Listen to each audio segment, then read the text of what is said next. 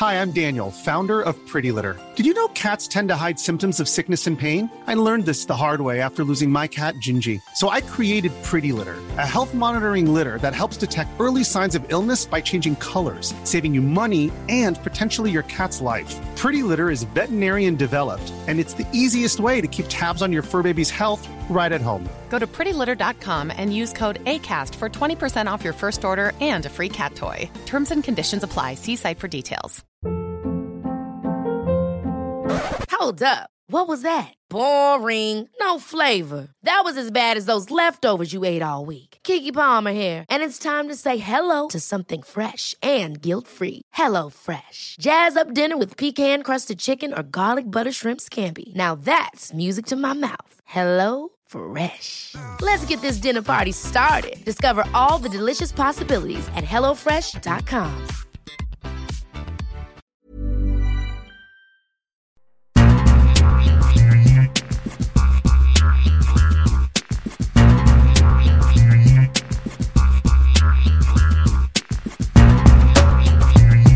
Hello and welcome to the World Soccer Talk podcast. On this week's show, we discuss the Champions League morphing into the Super League. US Open Cup takes a giant leap forward. Marsch's situation at Leeds United. Fox hates streaming. And EA Sports and FIFA split up. Plus, we have uh, all the answers and questions from you, the listeners. On the panel today, we have Kartik Krishnaiyer and Kyle Fansler. My name is Christopher Harris. All right, guys, there's a lot to get to. Um, Kartik, we missed you last week, and I know you've been very busy. We'll start in one place and then move on from there. And that place is that I, th- I think I think probably Kyle and I, Kartik, over the last couple of weeks have watched. I mean, we've watched. I mean, you name it: top of the table, Champions League, clashes in in the Europa League, in, in the Premier League title race, and all these things. However, at the same time, too, I'm sure Kyle, you're probably the same way as me, enthralled by the relegation battle. Kartik, you're you're more so on the all in on the relegation battle in terms of what what why is that? Is, is it because it means more? It's more interesting to me. I mean, Liverpool or Man City win the, the Premier League every year. Bayern wins the Bundesliga every year. Real Madrid or Barcelona or Atleti win La Liga every year. Uh, uh, Serie A a little more interesting, uh, truthfully, uh, than the other leagues. But yeah, that's the reason. Plus, I'm very focused on lower divisions in England. So uh, the Premier League matches have tended to conflict with, for example, Joey Barton's seven goal heist for Bristol Rovers the other day, which I wanted to focus on uh, promotion from uh, League Two to League One and championship matches as well. So the, it, it's it's it's about priorities, right? I, it's not that I don't want to watch Liverpool or don't want to watch Man City or don't want to watch um, a Real Madrid. It's just that you know these matches all take place off relatively at the same time, and you have to prioritize what you watch and what you're interested in. Yeah, it, it is interesting though too, because then our viewing uh, choices are, are, very different. I mean, I, am trying to watch as much as I can, but I think we all listeners too have to make choices. So there's so much uh, options to choose from. Uh, Kyle, what about you? What's what's your uh, what's your area that you've been kind of concentrating more so on? Uh, if you had to pick one one league or one team or one one specific focus that that's really captivating you. Uh, in terms of captivating me, I think you guys are spot on with the, the relegation battle, especially in the Premier League. And Chris, we talked about this last week how you know we're so focused on the Premier League compared to relegation battles in the other major European leagues. And uh, over the last couple of weeks, just watching what Burnley's been able to do after sacking Dyche, just the, the uptick in form that they've had. Watching Jesse Marsch, he's been struggling a little bit, but to be fair to him, uh, playing against Chelsea, Liverpool, uh, Manchester City, not going to be uh, favorable for him. Everton, the same way. They've had an uptick in form, just like Burnley. It's just been a lot of drama there, and it's just each game's important. Like the midweek games that we just saw yesterday and uh, this past weekend, they're each one's important. Each one has a different impact, and the result, you know, it's unpredictable. Uh, I mentioned Everton, you know, being able to pull off a result against Chelsea. It just keeps you entertained because you never know what you're going to get. Yeah, it's interesting though too because like sometimes I'm I'm not sure if you guys are the same way too, but sometimes I'll tweet something out about Leeds United and get very little response. I can tweet something out about Liverpool and just people go crazy in terms of it's one of those things. I mean, Liverpool at this point in time probably one of the best Liverpool teams of all time.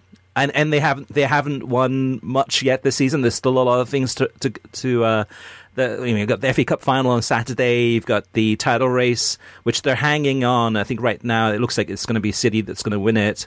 You got the Champions League, but arguably Liverpool, this team is one of the best Liverpool teams of all time, which which says a lot in terms of how great they were in the 70s and 80s, early 80s especially.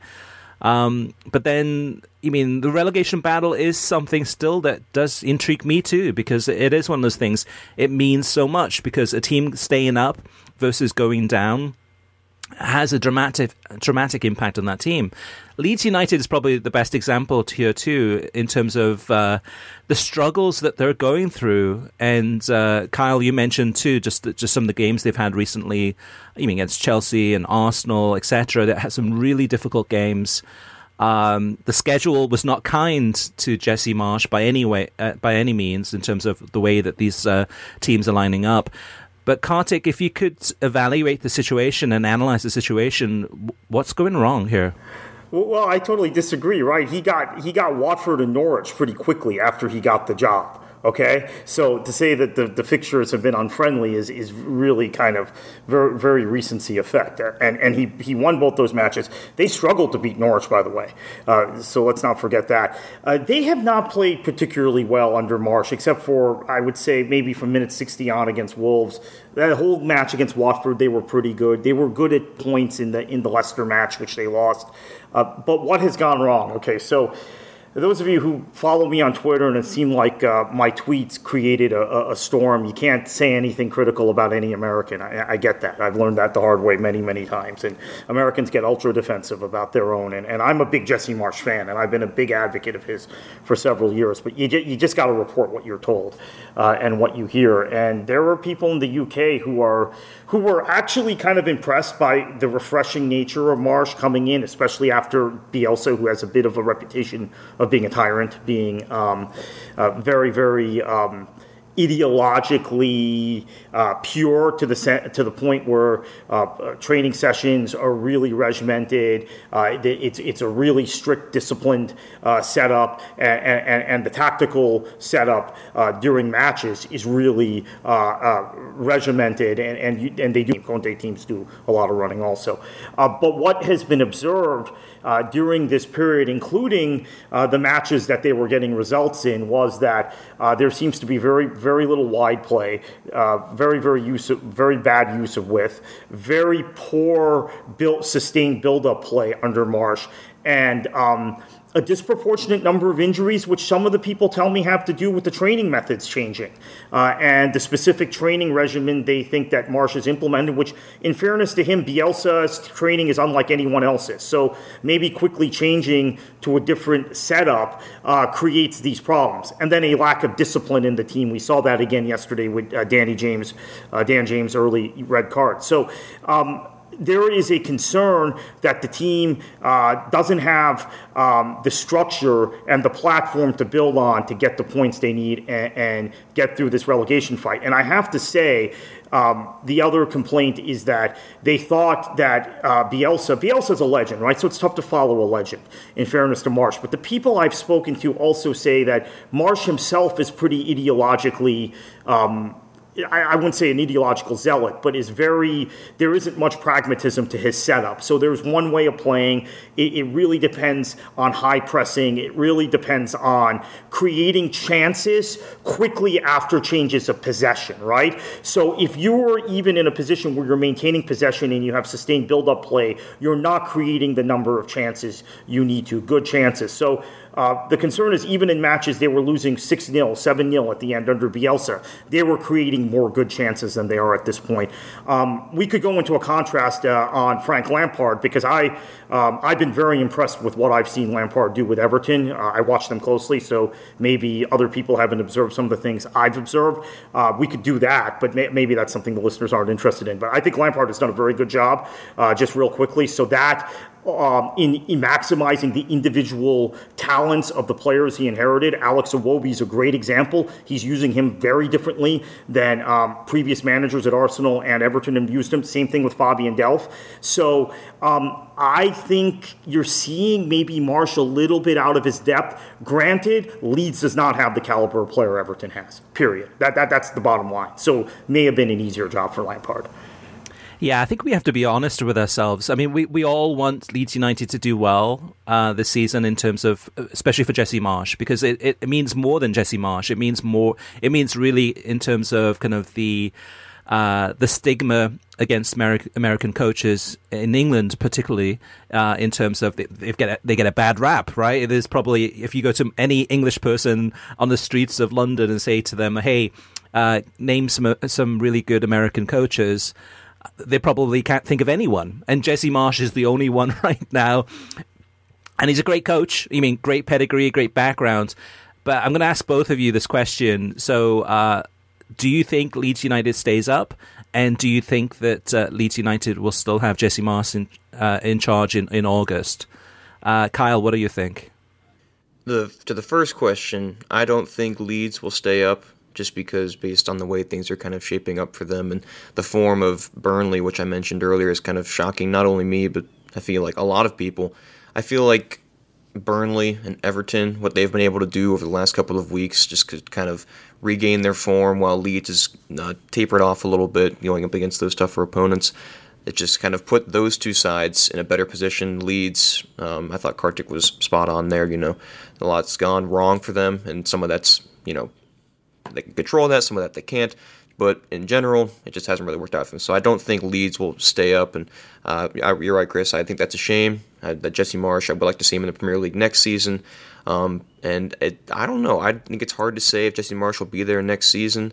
I think if he is there next season, he has a little more time to kind of develop his tactics and make that more gradual change from Bielsa over to Leeds' style of play. Even though there are they do share a lot of similarities, I think it will be a nice fit, being able to see maybe Leeds in the Premier League uh, the following season after next season. Um, but if I had to, you know, say an answer yes or no, is, is he going to be there? Uh, just my intuition tells me no, because that's what I feel like a lot of teams do after they get relegated. Is time for change. Well, I said all along that I thought Burnley would stay up. I, I had assumed a couple weeks ago that meant Everton was going down. I, I have a lot of faith in Burnley because they have veteran players. They have guys who've been through the grind a lot, guys who are experienced in English football specifically, uh, both at the Championship and Premier League level. So I've always fancied them to stay up. I'm beginning to lose faith based on that uh, Villa match uh, the other day and how, uh, even though they came came from behind and rescued the match against Watford, how poorly they played for 80 minutes in that match. Uh, but I guess I'm still going to say, because I've said it all season, Burnley will stay up, which means Leeds goes down. I do think he stays on as manager, but here's the scenario. We've seen a lot of cases where clubs have been relegated from the Premier League. They've stuck with the manager, they've given the manager a summer to rebuild the squad, and then by October, it hasn't been going well in the championship. They haven't been in the top two or the top three or the top four, and uh, we've seen managers sacked. We even saw uh, a few years ago Darren Moore sacked at West Brom after he had taken them down, right? Uh, in in, uh, in, in a situation where they were sitting third or, third or fourth in the table, they were going to be in the championship playoffs. So I think he survives. I think he really has to get it right in the summer, and uh, will only have a short period of time. And then in the championship, when you talk about going to October, that's not seven matches like the Premier League. That's like 12 matches with the midweek fixture. Actually, this year it might be different, right, because of the World Cup. So uh, maybe it's earlier. Maybe it's September that, that uh, he gets sacked if things don't turn around. But he'll get about 10 to 12 matches next season what I find is interesting, uh, guys, is that we're talking about relegation, and oftentimes when people mention pro rel, uh, they talk about all of the benefits of it and all the, the great things about it, how how wonderful it is. I, I, think in many ways, actually, the relegation part of pro rel is more interesting than, than the promotion part of it. Um, especially you look at the championship, right? It's with the parachute payments oftentimes the teams that go down from the Premier League are the teams that come back up the next season or, or a couple of seasons thereafter. And we've got Fulham and Bournemouth coming back into uh, the Premier League, and there's always that third team that, that is, you mean, through the playoffs who knows who it could be? And and and Kartik, you could probably talk for hours about Luton Town and Huddersfield and Nottingham Forest and Sheffield United and all the, the, the pros and cons of those teams and those players and managers. But I, I, think it's I think it's the relegation part of it that makes Pro Rel so exciting. Here we are, the three of us talking about relegation and and and that's the thing that keeps us I mean watching these games the Burnleys the Evertons the, the Leeds Uniteds um, just basically basically glued to those games. And yes, we're watching. I mean, most of us are watching. I mean, the, the, the race for the top four, the title race, you know, race for Europe. But mostly, oftentimes, it's the same teams battling for those same positions. Just that the order is kind of mixed up. Kartik, what do you think? Yeah, Chris. Uh, one thing, uh, what, yeah, the one thing I want to point out about that is that I, as I think our listeners know, I go on Talk Sport uh, at least once a week. Generally, recently, it's been like two or three times a week to talk about the championship.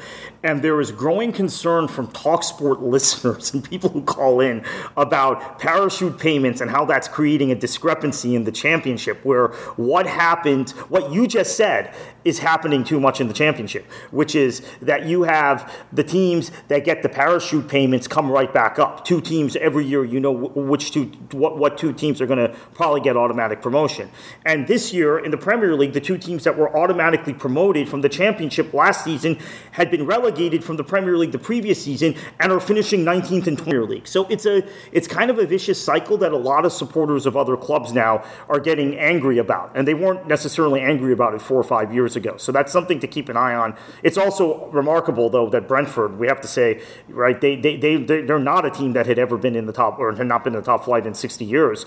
Uh, they get promoted through the playoffs, and they're going to finish mid table this season and have a lot to say about actually the rest of the relegation fight. Whereas uh, these two teams that have been getting parachute payments and have been uh, shooting up and down go right back down, and who finished ahead of them in the championship last year. But yeah, to me, it's more interesting. It's just that's something to watch watch Chris and Kyle. Uh, what uh, and again, it's not something I volunteered information about. It's being on Talksport, hearing what the callers and the listeners and the hosts are interested in. That's a growing concern in the UK about promotion and relegation. Is that teams that get relegated from the Premier League to the Championship have a built-in financial advantage.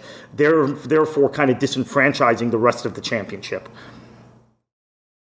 yeah, lots of good games coming up uh, in the coming weeks. We got the, I mean, championship playoff games, League One, League Two, and those finals. Um, yeah, it's for me, it's one of the, the, the best times of the year, the, the month of May, because also you have, you mean, Champions League, Europa League, etc., etc. Now, while the US does not have promotion relegation, uh, and it doesn't have a pyramid, it's kind of a mixture of all these different leagues at different levels, and it's it's a mess that I think we can all agree. Uh, one of the the things that we do like a lot is the U.S. Open Cup and the whole concept of it in terms of you mean lower league clubs playing against major league clubs and uh, major league soccer clubs. And and this week we had uh, the latest round of 32 in the U.S. Open Cup. This time it was a little bit different. Uh, uh, uh Kartik uh, and Kyle, our prayers have been answered. we've said all along I think for years really, that um, that tournament needs a whip around show because there's so many games going on. Uh, actually, even World Soccer Talk, we did some uh, with Rabble many years ago. We did it with uh, Daniel uh, Feuerstein. Uh, we did a whip around show uh, covering all the games. And we finally got it on Wednesday night, and that was courtesy of Futbol Americas show on ESPN Plus with Herculez Gomez and Sebastian Salazar. and it was good. It was great. However, there were no upsets. I, th- I, think that's the thing we're missing is like, okay, it's great to have a whip around show and see all these uh, stadiums from around the country. Some of them are lower, le- uh, lower le- level uh, stadiums, of course. Uh, the teams weren't able to cause any upsets, and I, and I think that's the part that's missing. Uh, I'll go to you, Kartik, just because you're the, kind of the expert on lower league soccer. But you know, I mean, is there any hope for change in the future where these lower division sides are more likely to cause some upsets in the round of uh, 32 in the future? No, no, I mean, although I've been involved with two two uh, lower division sides that have made the quarterfinals, right, uh, of the tournament. I mean, when I was with Fort Lauderdale, we uh, we were able to advance past DC United, uh, beat Orlando in Orlando, and then get to the quarterfinals and, and lose to uh, Chicago. So it happens from time to time. Obviously, Miami FC also remember their run the following year, but I uh, I think it's getting rarer and rarer, partly because there's a greater discrepancy now because MLS keeps expanding, and so those those players that were elite players at the NASL or USL level, or even at the Division three level, are now being lobbed off uh, with MLS expansion, and so the gap and and and the USL continues to grow and NISA continues to grow as it goes on. So the, the gap has widened. I do think that the cool part of a whip around show, and you mentioned Daniel, and he deserves full credit. He's the one who kind of invented this idea. Um, really is good in the first and second rounds when you have a lot of amateur teams, you have a lot of teams people aren't familiar with, and uh, you have a ton of upsets in the first and second round every year. Uh, yeah, I love the fact that Seb and Herc were able to get this done. Uh, it's just maybe they would have wished to have started earlier in the tournament. I know they probably would have wished to have started earlier in the tournament, but it's it's significant buy-in from ESPN, right, to do this, which lends the question of the rights. We've talked about this over and over again, guys. Um, USSF has done a deal with, with Turner Sports, with Warner Media for the future, which includes, at least in theory, US Open Cup rights. But ESPN has shown this season that they can they can promote the product. And secondly, the production levels, which are not controlled by ESPN, by the way, which the Federation has invested in. And there's a new US Open Cup commissioner uh, this season, Mr. Applegate, uh, uh, re- uh, replacing Merstatter, who, who had been uh, Marstetler, who had been the commissioner previously. So there's been a kind of a refocus on producing good. Um, good Open Cup related content from the Federation, which includes higher production levels for the broadcast. Look very familiar, right, to the FA Cup broadcast. Um, I think they kind of copied it, to be honest with you, but that's fine. That's fine. What, but the, um, but the concern, but the concern is, is uh, for me at least, is that so we know that ESPN Plus doesn't have the rights next year. Uh, then if if uh, Seb and Herc do another whip around show, Goalcast is what they're calling it in the ne- next round, which is great. However, I don't have a lot of interest yeah, in watching too. the rest me of the too. tournament. Right. Once it's down to MLS teams, I don't watch it. I'll be honest. Even though people uh, perceive me as a big advocate of this competition, which I am from my lower division background, I tend to tune out from the quarterfinals on, and it's because it's always some MLS team that wins it, and it's just like a self-contained competition of MLS teams. It's not it's not terribly exciting from that point on. Um, but the question is, does the federation think about maybe doing a separate deal if Turner's not interested with ESPN because they did such a good job with this? Yeah, I, and it seems that uh, Turner Sports isn't that interested in the U.S. Open Cup. Uh, so much so that they didn't even mention it uh, in the press release, and and we had to be one of the first ones to report that uh, actually that was part of the deal. We had to confirm. Yeah, you had to ask. You had to ask Sports. them directly, Chris. I know. they didn't even know they had it, and, and they had it, and and they didn't mention it, and we found out, and we reported it. So it does not look good for the future in terms of next year, unless they've had a kind of a an awakening, and they're like, oh wow, okay, this is actually something we can turn this into something uh, worthwhile. All right. So looking ahead to this uh, this weekend, uh, Kyle, I'll go to you in a minute. But uh, in terms of uh, matches to watch this weekend, I'm going for the easy one. It's an easy one, but it's going to be a, an incredible one. I think the FA Cup final, Liverpool against Chelsea on Saturday, 11:45 Eastern time uh, on ESPN Plus, and I believe Klopp has never won the uh, FA Cup. This will give uh, Liverpool an opportunity to get their second trophy this season. They've already got the uh, the League Cup, and uh, this one's a little bit funny, I think, because the, the start time is a little bit strange. Eleven forty-five Eastern time on on a Saturday. Why is that? Well, it's because of the Eurovision Song Co- Contest which is this uh, annual event that happens in Europe where they have all these amateur uh, singers uh, from around Europe that compete in this uh, song contest. And it's a massive deal. It's such a massive deal that uh, the BBC in, in, England is broadcasting it live to, to millions of people.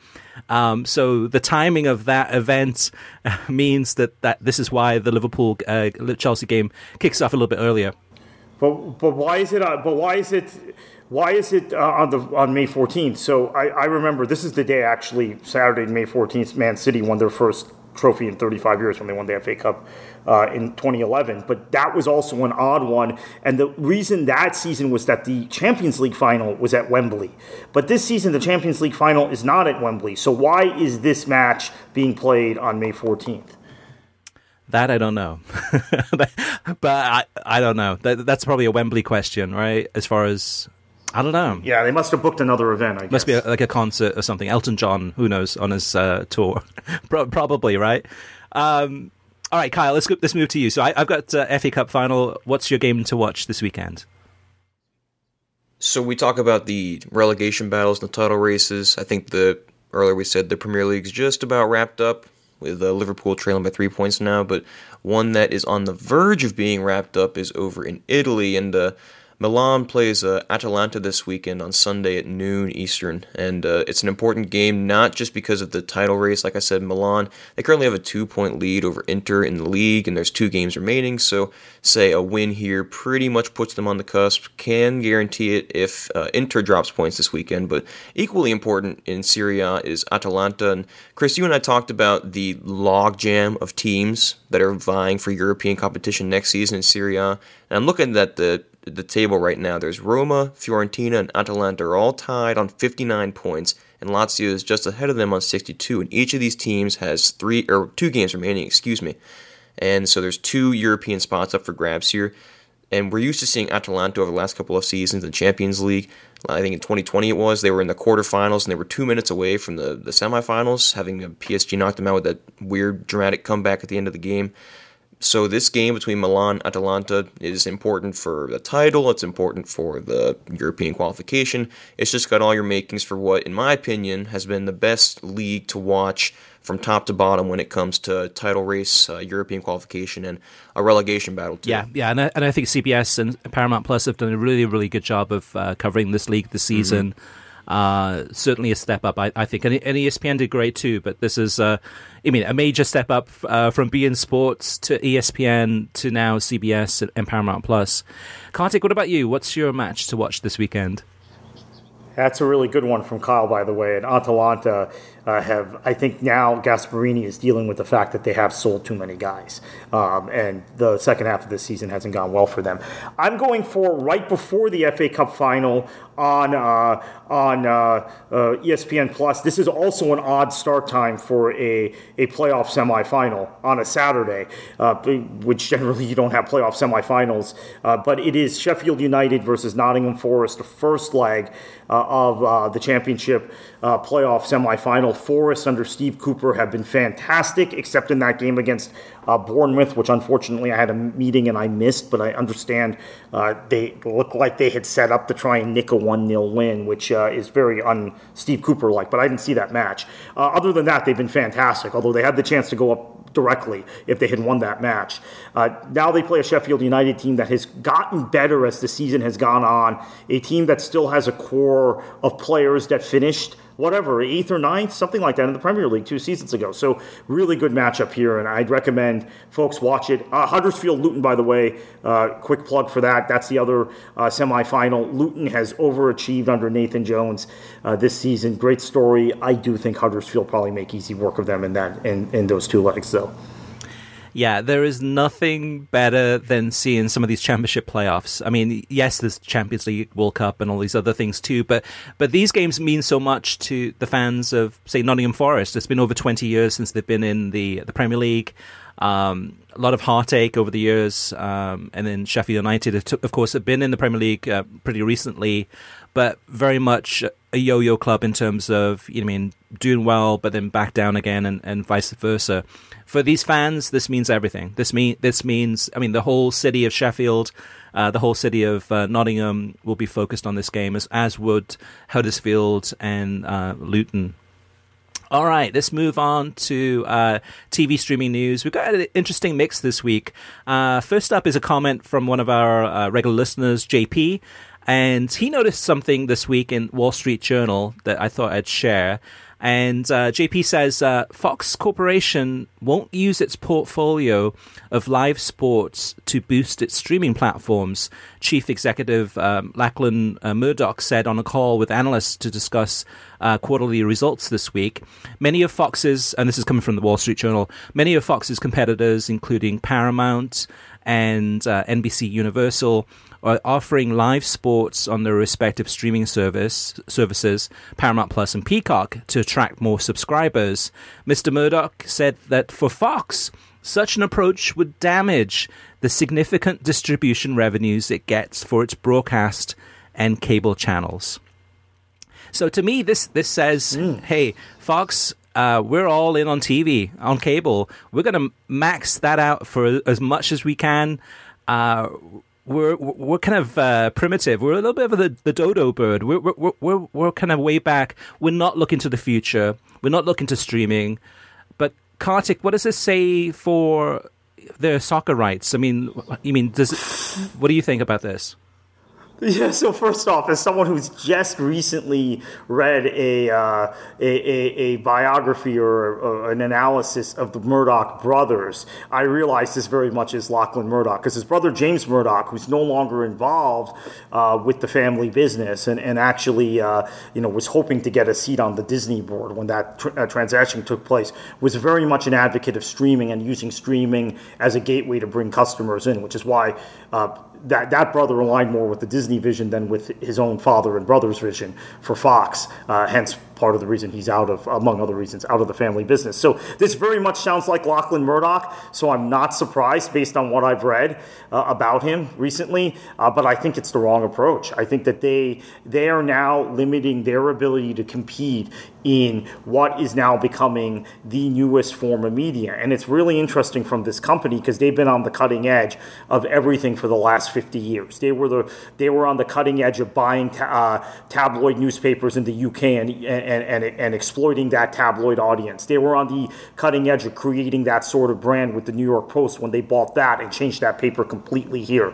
They were on the cutting edge of creating provocative primetime content with the Fox network, and then they were on the cutting edge of creating a conservative news network with Fox News and changed the way sports was covered in this country with the way they broadcast the NFL in particular, but also other sporting events, including soccer. So they've been on the cutting edge for 50 years, the Murdoch family. This is very much them holding on to the stuff they've created and not realizing that the world is continuing to evolve. It's kind of surprising when you think about their history, but it also makes sense when you when you read what I've read recently about Lachlan versus James Murdoch. And Lachlan is not an advocate of using streaming to bol- bolster the uh, core product. He wants the core product to remain the core product. So it's interesting though too because this makes a lot of sense in terms of how Fox has been treating uh, soccer rights. So, for example, them acquiring the rights to the European Championships, a lot of big tournaments. They've acquired the rights to Copa America. They have a Gold Cup. They have the World Cup.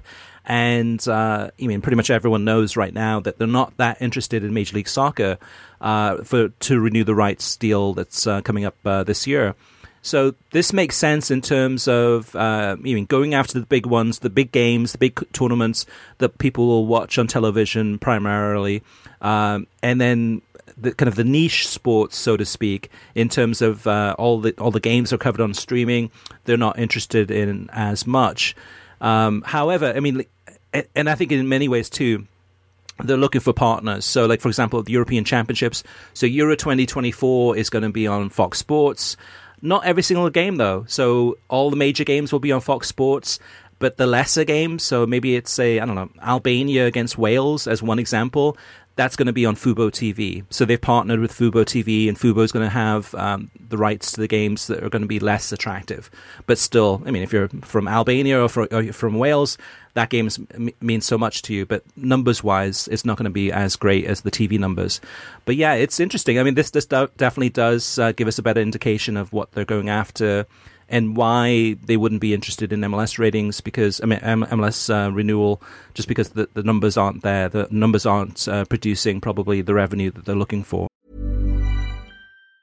Hi, I'm Daniel, founder of Pretty Litter. Did you know cats tend to hide symptoms of sickness and pain? I learned this the hard way after losing my cat, Gingy. So I created Pretty Litter, a health monitoring litter that helps detect early signs of illness by changing colors, saving you money and potentially your cat's life. Pretty Litter is veterinarian developed, and it's the easiest way to keep tabs on your fur baby's health right at home. Go to prettylitter.com and use code ACAST for 20% off your first order and a free cat toy. Terms and conditions apply. See site for details.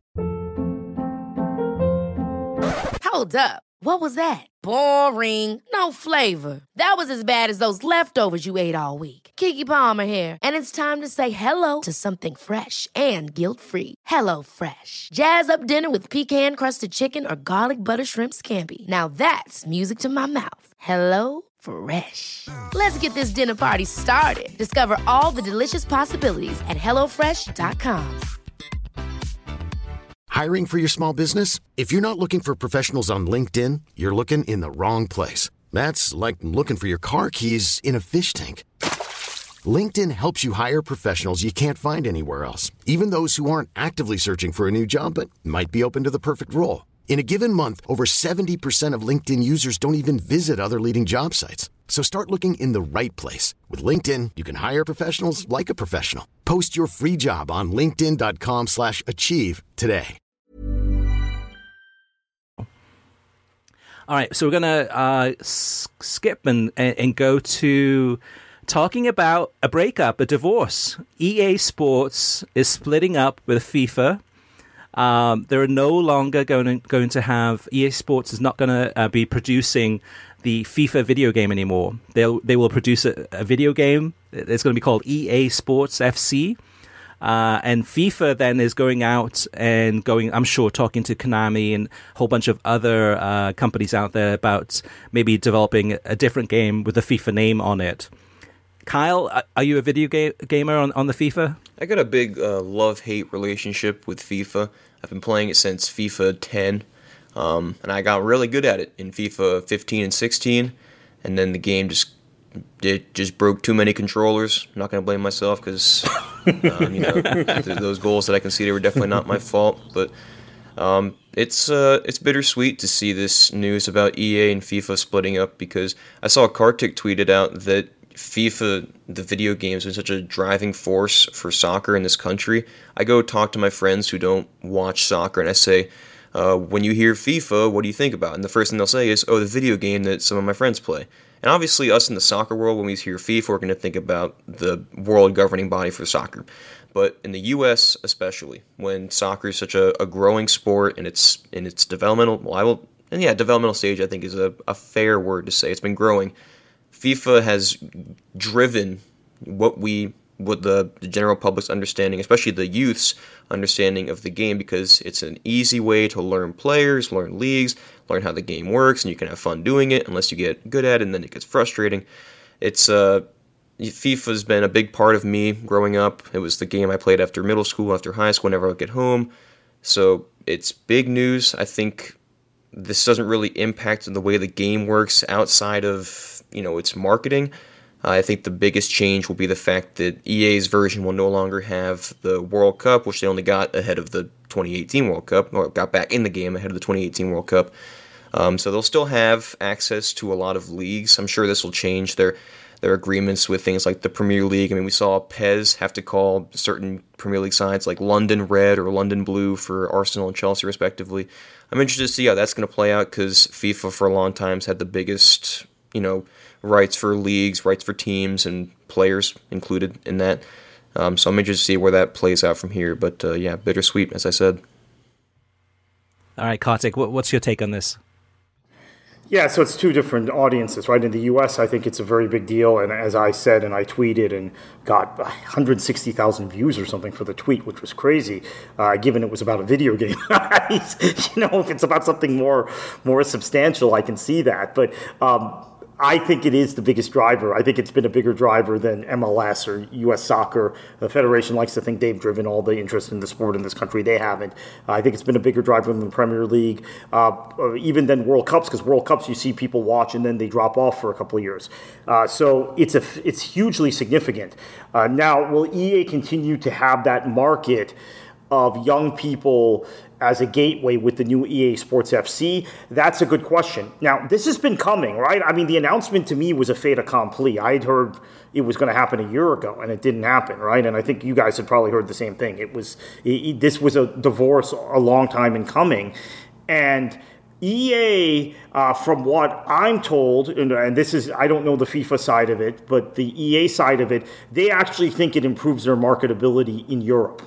Um, because there is a stigma about the FIFA brand in Western Europe right now.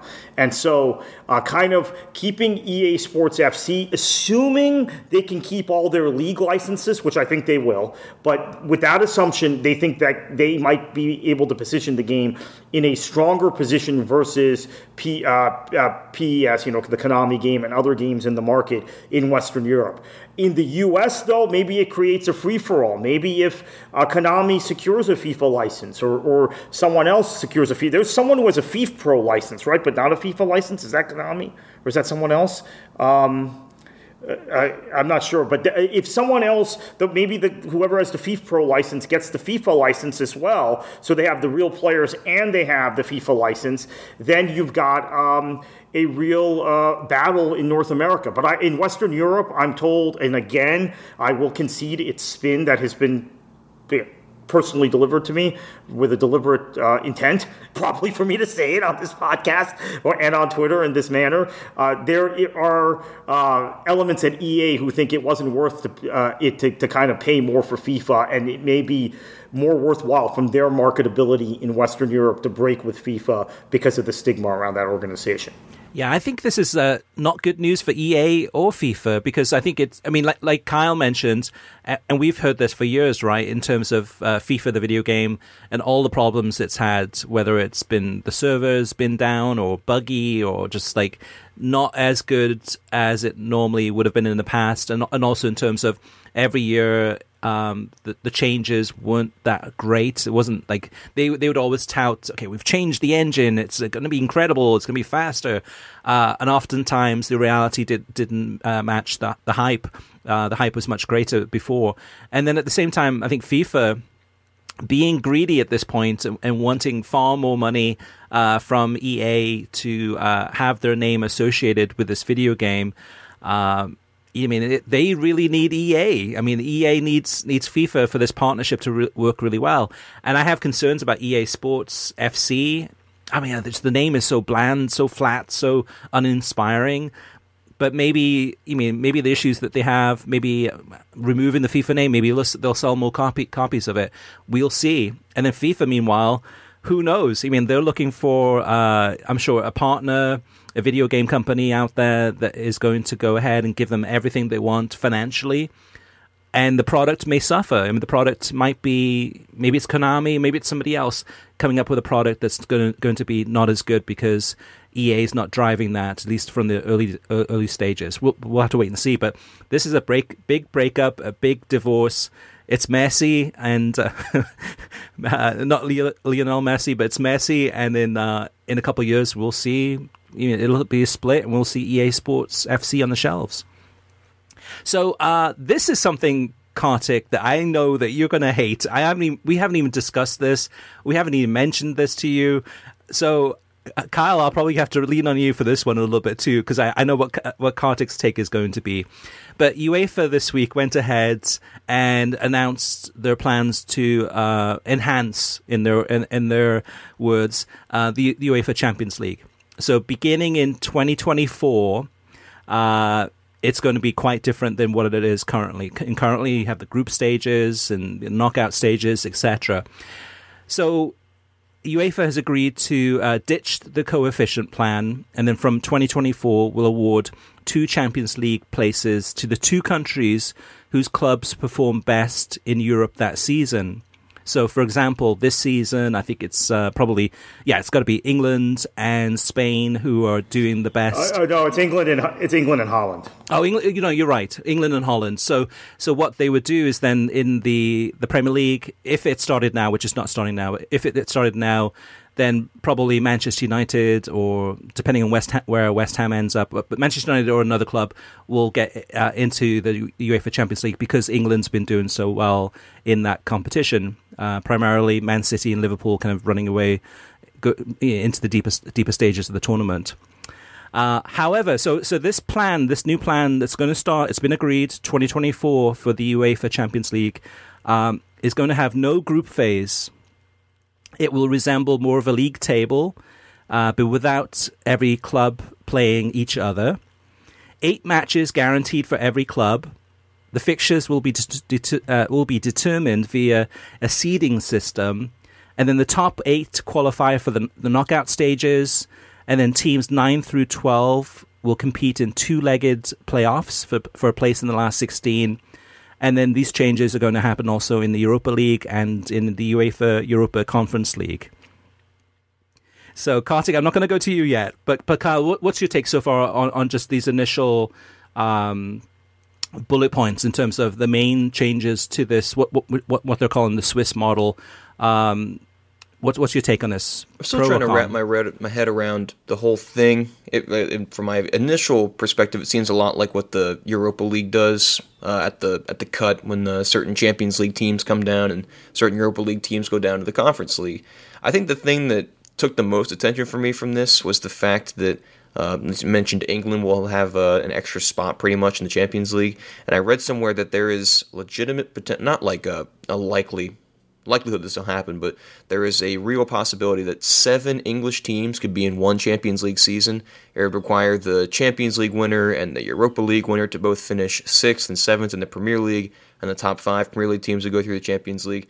That that's a crazy possibility, but I think uh, one official from UEFA said it's like a meteorite hitting this very room or something. He has some crazy comment on that. Um, so I'm just, I'm like I said, I'm still trying to understand how it's all going to work. I mean, I think this is a way for UEFA to try and you know minimize some of the European Super League. You know, hey, look at England, going to get another spot. Uh, I'm sure the the transfer of which team performs best in Europe that season will help. Uh, you know, a club in Spain and Italy and France, whatever it may be. Um, but I'm still trying to f- get my bearings in, in terms of what it all means. I do think it's interesting the fact that there's no uh, like determined group phase. They say they're to determine the fixtures based on a seeding system. So I'm curious to see how that's going to work. Uh, who's going to play who? I think uh, whenever UEFA or FIFA try to make comparisons between teams that are in different countries, it's always so challenging because it's like comparing League uh, to the Premier League, that they're very different competitions. So I'm just curious to see how it's all going to play out. Like you mentioned, it's in a going to start in 2024, so we still have one more or two more. I can't do the math right now in my head, but you know, a couple more seasons of the current Champions League structure. Um, so I don't know. It's going to be weird when it starts for sure.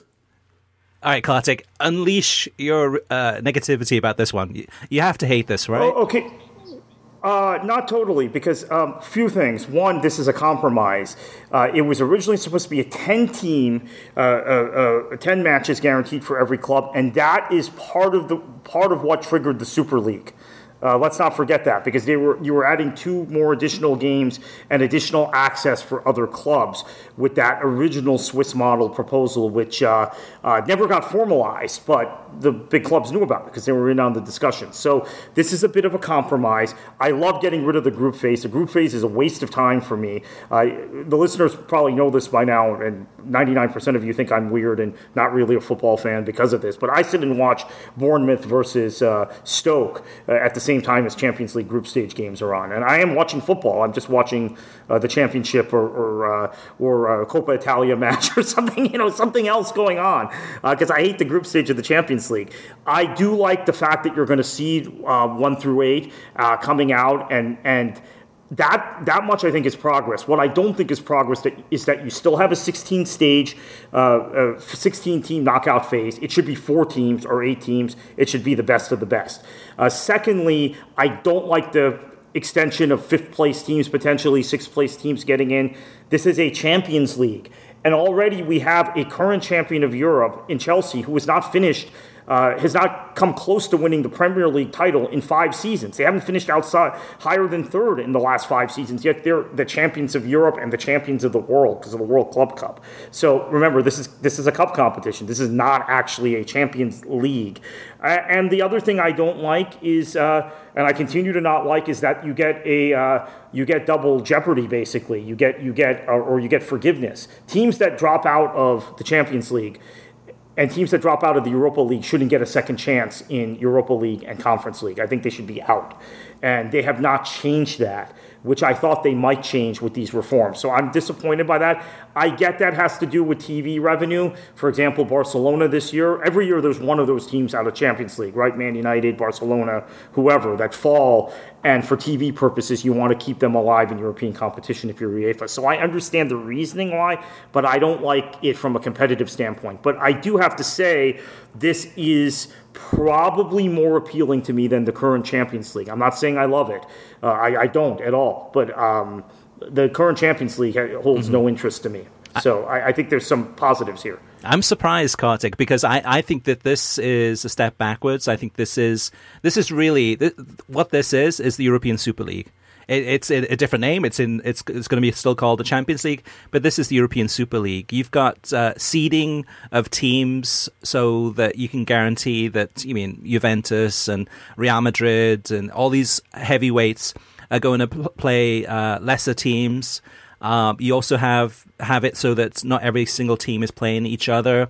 Um, so it, it guarantees a way for the major clubs to still maintain control, if if anything, actually uh, uh, more than maintain control, actually kind of maximize that control. And then also too, you have a uh, kind of a, a, safety latch. So in terms of a team that may not do well that well that season, if like say the Italian clubs do really well in Europe and uh, Juventus and uh, AC Milan yeah, do really yeah. well, then you've got kind of a, a back door for, say, I don't know, Lazio yeah, or somebody I, to, to get into right. the league by finishing, say, I don't know, fourth or fifth. Same thing with Manchester, Manchester United this season. They've had a horrible season. Uh, but if this plan was in place for this uh, for this coming up uh, the season in 2022-23, it gives Manchester United an opportunity to get into the Champions League because because of, because of Liverpool, Man City. I mean, that's that, yeah, that's I, the I don't even like top four. No, right. I don't even like top four. That's my issue with the current Champions League is that teams that finish third and fourth in their league are winning Europe and they're called champions of Europe. I, I, the Chelsea example sticks out for me because they have not finished in the top two in the Premier League since the 2016-2017 season. Yet they're champions of Europe. So I totally buy that, Chris. I agree with you. So I guess overall I have to dislike it more than I like it uh, because it's it's maybe giving a gateway for more of those teams, right? Like well, Kyle laid out. There's a scenario where the seventh place team in the Premier League could make this competition. Well, well, the strange thing though too is that with this, you mean in terms of the factors of of the the countries that have the uh, the teams that go the furthest uh, in the competitions, then getting extra places. In UEFA's mind, that encourages, say, fans of Manchester United to cheer for Liverpool and Man City and hope they go really, really far. But the reality is that that would never happen, right? That's a great point. you mean? That's, that's yeah. I, I mean, I, I, that forces Liverpool fans to root. For, it forces Man United fans to root for Liverpool. I mean, I, can I, you, I think you nailed it with that. That's the winning point. I, I have nothing to come back at that with because that, that is ridiculous. What do you think about that? All right, one more thing before we go on to the listener mailbag, and that's the Premier League has signed a deal uh, with IMG to extend the Premier League productions contract. So, uh, listeners, if you're ever watching Peacock and oftentimes the games that there are uh, there, oftentimes you may have a like a, a pre-game or halftime or post-match. Sometimes uh, that's from Premier League Productions, as is the Premier League TV channel that you get through Peacock. And now and again, NBC Sports will show you some coverage from Premier League Productions um, in terms of maybe pitchside reporters or other things. Uh, but for the most part, most of that content is through Peacock, and, and you don't get access to everything, but you do get ac- access to some stuff. Uh, Kartik, I saw, I saw on Twitter, I think this morning, that you were, I, I guess, I, I guess, not that enthusiastic about this from what you've been watching this past week. No, yeah, I, have noticed the level of Premier League productions. I think in some of the analysis has slipped the last. I wouldn't say just the last week, the last month or so, uh, and to the point where I've and maybe it's just me. So don't take it to the bank. I've started watching Sky a lot again, which I I know I've said previously on this podcast annoys me, and even some talk sport. Uh, to get my morning fix because basically uh, every morning I wake up, uh, I have to take my niece to school, but I'm up early, so I'm checking out what's going on in the Premier League. Uh, maybe this is what's made me more uh, English football focused this season than previous seasons, but I'm, I'm checking out usually that Premier League channel on Peacock. What I've ended up doing the last week or two is more of Talksport and Sky Sports in the morning to get my, my daily update and my daily fix. Yeah, we, we didn't plan this either, but the, but the same things happened to me, Kartik, because like from the last, I'd say the last probably two months or so, um, for pre-match coverage, um, I haven't been watching NBC Sports for the most part, so I've been tuning into um, BBC Radio Five, Five Live, uh, for the pre-match discussion, analysis, the build-up to games. Um, sometimes Talk Sports, but more more often BBC Radio Five live, and, and, also Premier League productions. So on Peacock, when they've had pre-game or the, the Premier League TV channel. Um, I'm just kind of really burnt out on NBC's coverage. I think it is it has dropped a lot this season. I think I don't know if it's budget cuts or whatever, but it, it is not as good. It, there's been a lot of more recaps. Like for example, the one example, Leeds United against Chelsea uh, on Wednesday. Incredible first half in this game. So much happened in this first in this first half. So at halftime, watching this on Peacock, NBC Sports uh, goes ahead and plays a pre-recorded segment about Liverpool and Aston Villa and the highlights from that game and then you and then you're back to the match. There was not one word mentioned about Leeds United against and, Chelsea. And NBC didn't even and NBC did not even uh, do a, a pregame show for this. That match kicked off at two thirty Eastern time. Uh, sorry, guys, I have to vent about this because I was really angry about it yesterday because that was the game I was focused on uh, at that time slot, and they didn't start NBC coverage till three Eastern. So you didn't even get the bonus coverage you typically get in the past on USA or on uh, the, the dearly departed NBCSN. Uh, you got nothing. It was it was shocking, honestly. So this is why I think you and I, Chris, are seeking out alternative uh, sources of Premier League news. And unfortunately, in the, in this specific case now, Premier League Productions is dropping off uh, IMG Premier League Productions, and now we're, we're forced to find BBC Five Live and, and, and Sky yeah. and listen to them. Yeah, I, I, would actually argue that Premier League Productions uh, is not not so bad, um, but is not. I'm still. I'm still not getting my fix from it, though. I mean, there's definitely some good things about it, and we can talk about it in a future podcast. But there are some things that they do that are really, really good that uh, are worth seeking out. Um, again, most of it through Peacock. All right, let's move on. Listen to mailbag. First up uh, about uh, Concacaf Champions League. Dave says, I enjoyed your data about English language ratings for the, the CONCACAF Champions League final. The Seattle market is about 2% of the US and drew about 60% of the viewers. This this suggests the English broadcast was 50 to 100 times more popular per capita uh, in Seattle than in the rest of the United States. If FS1 drove 25% of Seattle's enthusiasm nationwide, they would have had about 2 million viewers. Uh, Chris says, Hi guys, as a Seattle Sounders supporter, I want to say that I totally agree with your view about, um, about the Sounders winning the CONCACAF Champions League. This is a massive deal for us as a club and MLS overall. When it comes to getting tickets for the Club World Cup, I am definitely putting my name on the waiting list um, the moment they go on sale. As for the Conference League, at, at first I thought it was going to be a lower tier competition. Uh, this is the UEFA Co- Conference League. But I have uh, pleasantly been surprised by the quality of play and the atmosphere in the stadiums. It's definitely up there with the Europa League and Champions League as important European competition.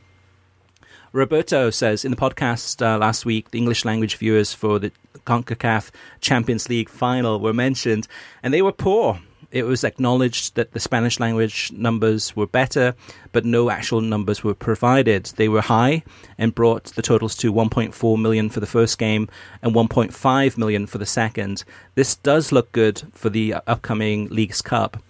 On the topic of promotion relegation and our fascination with it, Jason says Norwich City and Watford stink. They really do. I don't see uh, see them getting immediate promotion back uh, next year. Yo-yo clubs annoy the hell out of me, but uh, whomever. Uh, of Everton, Leeds United, or Burnley gets relegated, uh, you can say there is not a single league on the planet where they would get relegated from uh, other than the English Premier League. Uh, Dave says, interesting comment and discussion about relegation interest um, in the Premier League. Your arguments of a greater connection and familiarity with the Premier League team seems plausible. Uh, using 538, uh, every team in the Premier League, even Norwich City, is of higher quality than both CONCACAF Champions League finalists. Premier League uh, relegation battles feature teams that would be in the mix for a good playoff run in Liga MX or MLS. Same for La Liga and Bundesliga, so is not the only factor driving Premier League relegation interest.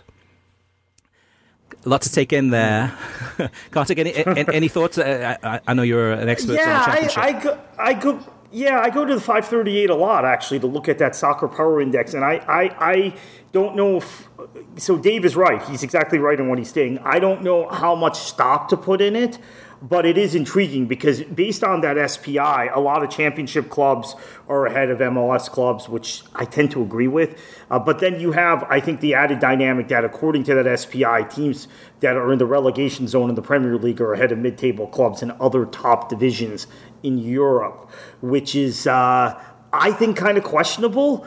Uh, but we have some people in the mailbag who think Norwich uh, is better than the seventh place team in in in, in the Netherlands, and and uh, I'm not sure about that. Right? I mean, I, this has been a back and forth for many years, even with people who like to critique the Bundesliga. Uh, since I like the Bundesliga, come at me and tell me Norwich is better than the third place team in the Bundesliga, which I think is ridiculous. I've had that I had that direct uh, uh, comment recently that so, someone commented at me Norwich would finish in a Champions League place in the Bundesliga. Bundesliga, which I think is absurd. But if you look at the soccer power index on 538, it's like Norwich, Watford, they would be competing for European places in a lot of leagues. So that so I don't know how much stock to put in it. Yeah, and it's a one-off game, but and it is a cup competition. But Rangers beating RB Leipzig over two legs was was eye-opening, uh, and that's something I would not have expected. Uh, same thing. Eintracht though is like the, the, is is much closer to the relegation zone in Germany than to the top four. Very true. And they beat West Ham, and they beat West Ham, and they beat Barcelona. Very true. Speaking of Barcelona, Kyle, so what, what about you? Like, do you put any weight in the uh, soccer power index or similar indexes uh, to, to kind of rate teams? No, I don't think so. I, th- I think I said earlier, I don't like comparing teams from different countries and different leagues just because we have no idea what that's going to look like. I think it's funny what Kartik's talking about, how some people think uh, Norwich would be in a European spot in uh, the Bundesliga. It's pretty crazy to think about, and uh, I think they're so far the, like just they are the worst team in the Premier League. Um, but no, in terms of those, you know, things like 538, you know, I don't put too much power into them. Don't really look at them too much. I'm more of a results based guy and what I see on the field. All right. Well, speaking of power, listeners, you have the power to send in your questions, your comments, your feedback, anything uh, you disagree or agree with us about, things that, that speak to you in regards to the things we talk about each week, which is oftentimes soccer media, uh, commentating, the viewing experience, streaming, uh, relegation promotion, teams, uh, going for the titles, etc. So go ahead and uh, send in your comments, questions, and feedback to web at worldsoccertalk.com via email, uh, facebook.com uh, .com slash worldsoccertalk, Twitter uh, is twitter.com slash worldsoccertalk. Plus, of course, if you, of course, you can also also go to the uh, World Soccer Talk website, and uh, we have a podcast three, a thread there, and you can post your comments in the section there, and we'd love to hear from you. All right, listeners, uh, heading into another weekend of football. Don't forget, Sunday we also have the Women's FA Cup final. Saturday's the FA Cup final. Uh, title race in Italy and in England. Championship playoffs. Uh, and uh, Liga MX playoffs also. There's so much going on. Kartik, what should they do? Enjoy your football.